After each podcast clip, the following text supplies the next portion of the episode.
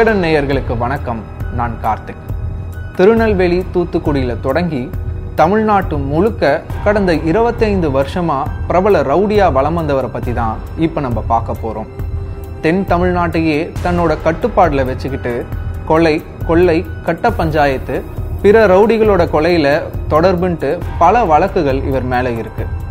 அது மட்டும் இல்லாம தமிழ்நாடு கர்நாடகா மகாராஷ்டிரான்ட்டு மூணு மாநில போலீசாரோட கண்ணையும் மண்ணை தூவிட்டு தலைமறைவா வாழ்ந்துட்டு இருந்தவர் தான் ராக்கெட் ராஜா.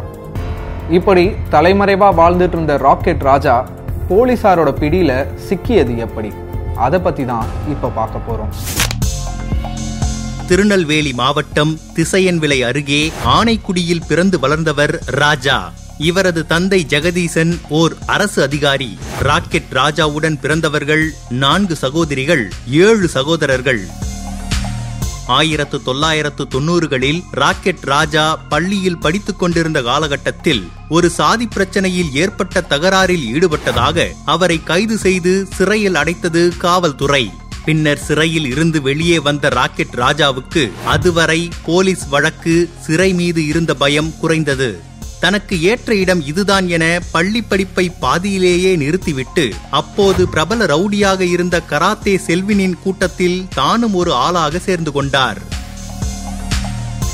அந்த காலகட்டத்தில் பிரபல ரவுடிகளாக இருந்தவர்கள் கராத்தே செல்வின் கட்டதுரை. இந்த இரண்டு குழுக்களுக்கும் இடையே சாதி பிரச்சனையில் தொடங்கி அடிதடி கட்ட பஞ்சாயத்து ஆட்களை கடத்தி கொலை செய்வது என முன்விரோதம் இருந்து வந்தது. செல்வினின் கட்டளையை ஏற்று கொலை கட்ட பஞ்சாயத்து என பல்வேறு சம்பவங்களில் ஈடுபட்டு வந்தனர் ராக்கெட் ராஜா கோழி அருள் உள்ளிட்ட கூட்டாளிகள். இந்த சமயத்துல தான் ஒரு வழக்குல கைது செய்யப்பட்டிருந்தாரு கராத்தே செல்வின். கராத்தே செல்வினை ஆயிரத்தி தொள்ளாயிரத்தி தொண்ணூத்தி ஏழு மார்ச் இருபத்தி ஆறாம் தேதி கோர்ட்ல ஆஜர்படுத்த கூட்டி செல்றாங்க. அந்த சமயத்துல கட்டத்துறையும் அவங்க கூட்டாளிகளும் கராத்தே செல்வினை கொடூரமாக கொலை செய்கிறாங்க இந்த கொலைக்கு பழிக்கு பழி வாங்கணும்ட்டு முடிவு செய்கிறாங்க ராக்கெட் ராஜாவும் கோழி அருளும். அதற்கு பிறகு இரண்டாயிரத்தி ஒன்றாம் ஆண்டு ராக்கெட் ராஜாவும் கோழி அருளும் தன்னோட கூட்டாளிகளை சேர்த்துக்கிட்டு கட்டத்துறைய ஸ்கெட்ச் போட்டு கொடூரமாக கொலை செய்கிறாங்க அதுவும் கராத்தே செல்வின் எப்படி நாட்டு வெடிகுண்டு வீசப்பட்டு கடப்பாறையால குத்தி கொலை செய்யப்பட்டாரோ அதே பாணியில கட்டத்துறை ஒரு டெலிஃபோன் பூத்துல நின்று ஃபோன் பேசிக்கிட்டு இருக்கும்போது அவர் மேல நாட்டு வெடிகுண்டை வீசி கொலை செய்கிறாங்க ராக்கெட் ராஜாவும் அவங்க கூட்டாளிகளும். நாட்டு வெடிகுண்டு வீசப்பட்டதிலேயே கட்டத்துறை இறந்து சடலமா கிடக்கிறாரு. அதை பார்த்த பிறகும் ராக்கெட் ராஜா அந்த சடலத்தை அருவாளால சரமாரியா வெட்டி தன்னோட ஆத்திரத்தை தீர்த்துக்கிட்டாரு. ஏற்கனவே கட்ட பஞ்சாயத்து உள்ளிட்ட சம்பவங்களில் ராக்கெட் ராஜாவின் மீது வழக்குகள் இருந்தாலும் அதற்கு தகுந்த ஆதாரங்கள் இல்லை என்பதால் அவர் சிறையிலிருந்து எளிதில் வெளியே வந்துவிட்டார். இந்த சூழலில் இரண்டாயிரத்து ஒன்றாம் ஆண்டு தமிழகத்தின் தலைநகர் சென்னையில் நடந்த கட்டதுரை கொலை சம்பவம் ராக்கெட் ராஜாவை தமிழகம் முழுவதும் பிரபலமாக்கியது. கட்டதுரையின் கொலை சம்பவத்திற்கு பிறகு தனக்கு ஒரு பாதுகாப்பான இடத்தை தேடிய ராக்கெட் ராஜா தென் மாவட்டங்களில் பிரபல ரவுடிகளாக இருந்த வெங்கடேச பண்ணையார் சுபாஷ் பண்ணையார் ஆகிய குழுக்களுடன் சேர்ந்து தன்னுடைய பலத்தை பெருக்கிக் கொண்டார். கொஞ்சம் கொஞ்சமாக தளபதி என்கிற இடத்திற்கு வந்து வெங்கடேச பண்ணையாரின் வலதுகரமாக மாறினார் ராக்கெட் ராஜா. வெங்கடேச பண்ணையாருக்கும் பசுபதி பாண்டியனுக்கும் இடையே இருந்த பகை மாறி மாறி தங்களுடைய ஆதரவாளர்களையும் கூட்டாளிகளையும் கொலை செய்யும் சம்பவங்கள் தென் மாவட்டங்களை இரத்தக் கிளறியாக்கியது. வெங்கடேச பண்ணையாருக்கு ராக்கெட் ராஜாவின் ஸ்கெட்ச் போடும் வேகமும் அதே வேகத்தில் அதை செய்து முடிக்கும் துணிச்சலும் பிடித்து போனதால் அவரை கூடவே வைத்துக்கொண்டு செல்வாக்கு செலுத்தி வந்தார். அந்த நேரம் பார்த்துதான் இரண்டாயிரத்து மூன்றாம் ஆண்டு வெங்கடேச பண்ணையாரை சென்னையில் போலீசார் என்கவுண்டர் செய்த சம்பவம் பெரும் பரபரப்பை ஏற்படுத்தியது.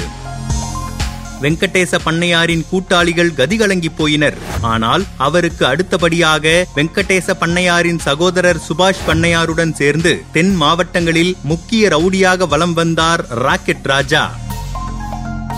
பசுபதி பாண்டியனை கொலை செய்ய சுபாஷ் பண்ணையாரும் அவங்க ஆட்களும் பல முறை முயற்சி செய்கிறாங்க ஆனா ஒவ்வொரு முறையும் எப்படியோ பசுபதி பாண்டியன் தப்பிச்சிடுறாரு இரண்டாயிரத்தி ஆறாம் ஆண்டு தூத்துக்குடி பக்கத்தில் இருக்கிற எப்போதும் வென்றான் அப்படின்ற ஒரு கிராமத்துக்கு அருகே இருக்கிற ஒரு பாலத்தில் பசுபதி பாண்டியனும் அவரோட மனைவி ஜெசிந்தா பாண்டியனும் காரில் பயணிச்சிட்டு இருக்காங்க. அந்த நேரம் பார்த்து வழிமறைச்சு அவங்கள சுற்றி வளைக்கிறாங்க சுபாஷ் பண்ணையாருடைய ஆட்கள். பசுபதி பாண்டியன் மேல வீசப்பட்ட நாட்டு வெடிகுண்டுல அவரோட மனைவி ஜெசிந்தா பாண்டியன் இறந்து போறாங்க. இந்த வழக்குலையும் முக்கிய குற்றவாளியா ராக்கெட் ராஜா சேர்க்கப்படுறாரு. இந்த கொலை சம்பவத்திற்காக ராக்கெட் ராஜா சில மாதங்கள் ஜெயில இருக்காரு.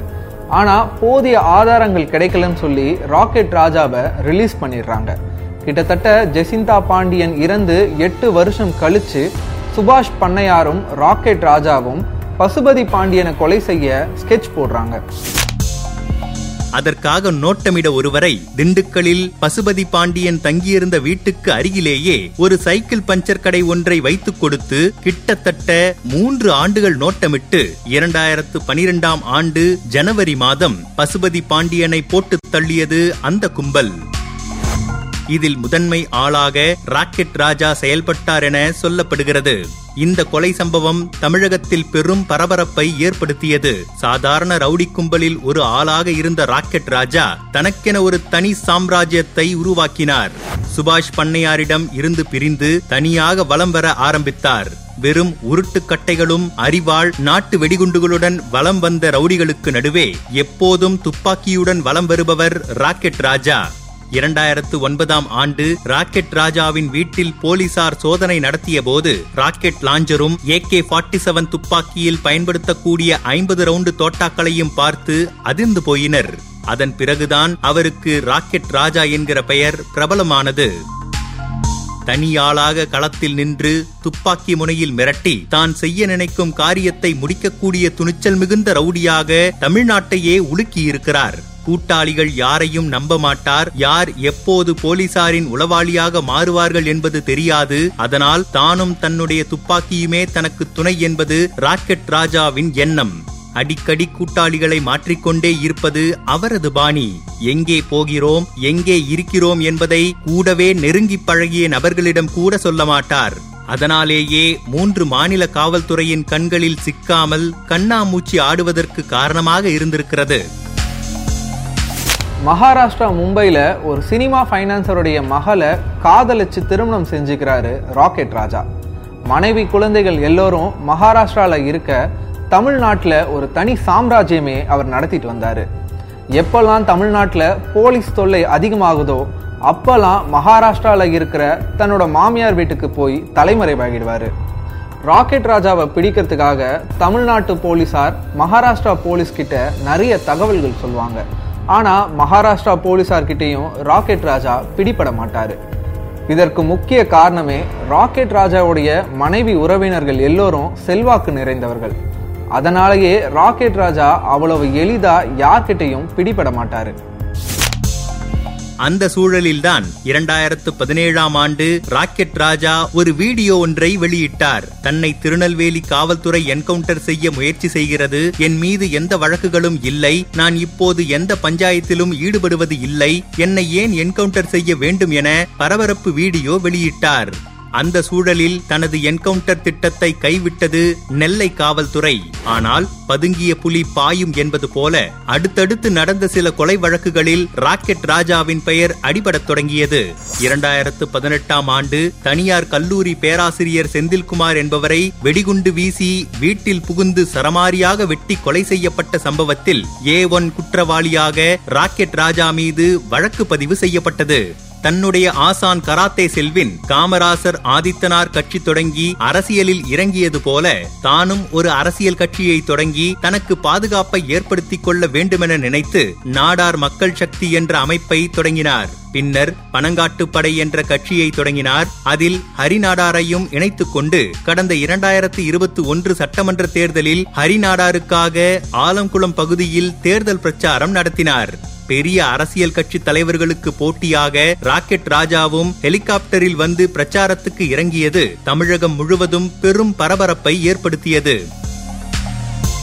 ஆனாலும் ராக்கெட் ராஜாவின் மீதான கொலை வழக்குகள் குறையவில்லை. நாங்குநேரியை அடுத்து மஞ்சள் குளம் பகுதியைச் சேர்ந்த சாமிதுரை என்ற இளைஞரை கொடூரமாக வெட்டி கொலை செய்த சம்பவத்தில் ராக்கெட் ராஜாவுக்கும் தொடர்பு இருப்பதாக கடந்த ஜூலை மாதம் போலீசார் வழக்கு பதிவு செய்தனர். சாமிதுரை மேல ஏற்கனவே நிறைய கொலை அடிதடி வழக்குகள் இருந்திருக்கு. அவர் கொலை செய்யப்படுவதற்கு முப்பது நாள் முன்னாடி தான் சிறையில இருந்து வெளியே வந்திருக்காரு. ஆகஸ்ட் மாதம் அவருக்கு திருமணம் நிச்சயிக்கப்பட்டு இருந்துச்சு ஆனா ஜூலை மாதம் சாமிதுரை தன்னோட வீட்டு வெளியே இருக்கிற பஸ் ஸ்டாண்டில் தூங்கிட்டு இருக்கும்போது அவரை பதினோரு பேர் கொண்ட கும்பல் கொடூரமா வெட்டி கொலை செய்கிறாங்க இதில் இதுவரை ஐந்து பேர் கைது செய்யப்பட்டுள்ள நிலையில் அந்த கொலை சம்பவத்தில் தொடர்புடைய ராக்கெட் ராஜா மீது வழக்கு பதிவு செய்யப்பட்டு தேடப்பட்டு வந்தார். ஏற்கனவே பேராசிரியர் செந்தில்குமார் கொலை வழக்கு நிலுவையில் உள்ள நிலையில் இப்போது சாமிதுரை கொலை வழக்கும் சேர்ந்து காவல்துறைக்கு நெருக்கடி ஏற்பட தலைமறைவாக இருந்த ராக்கெட் ராஜாவின் செயல்பாடுகளை தீவிரமாக கண்காணித்து வந்தது தமிழக குற்றப்பிரிவு காவல்துறை. அந்த சூழலில் கடந்த ஏழாம் தேதி ராக்கெட் ராஜா கேரள மாநிலம் திருவனந்தபுரத்தில் இருந்து வெளிநாடு தப்பிச் செல்ல இருப்பதாக தகவல் கிடைக்க விமான நிலையத்தில் வைத்து அவரை கைது செய்தனர் போலீசார்.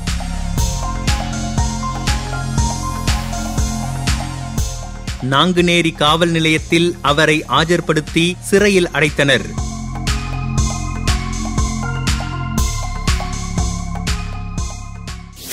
இது வரைக்கும் அஞ்சு கொலை வழக்குகளும் இருபது கட்ட பஞ்சாயத்து வழக்குகளும் ராக்கெட் ராஜா மேல பதிவு செய்யப்பட்டிருக்கு.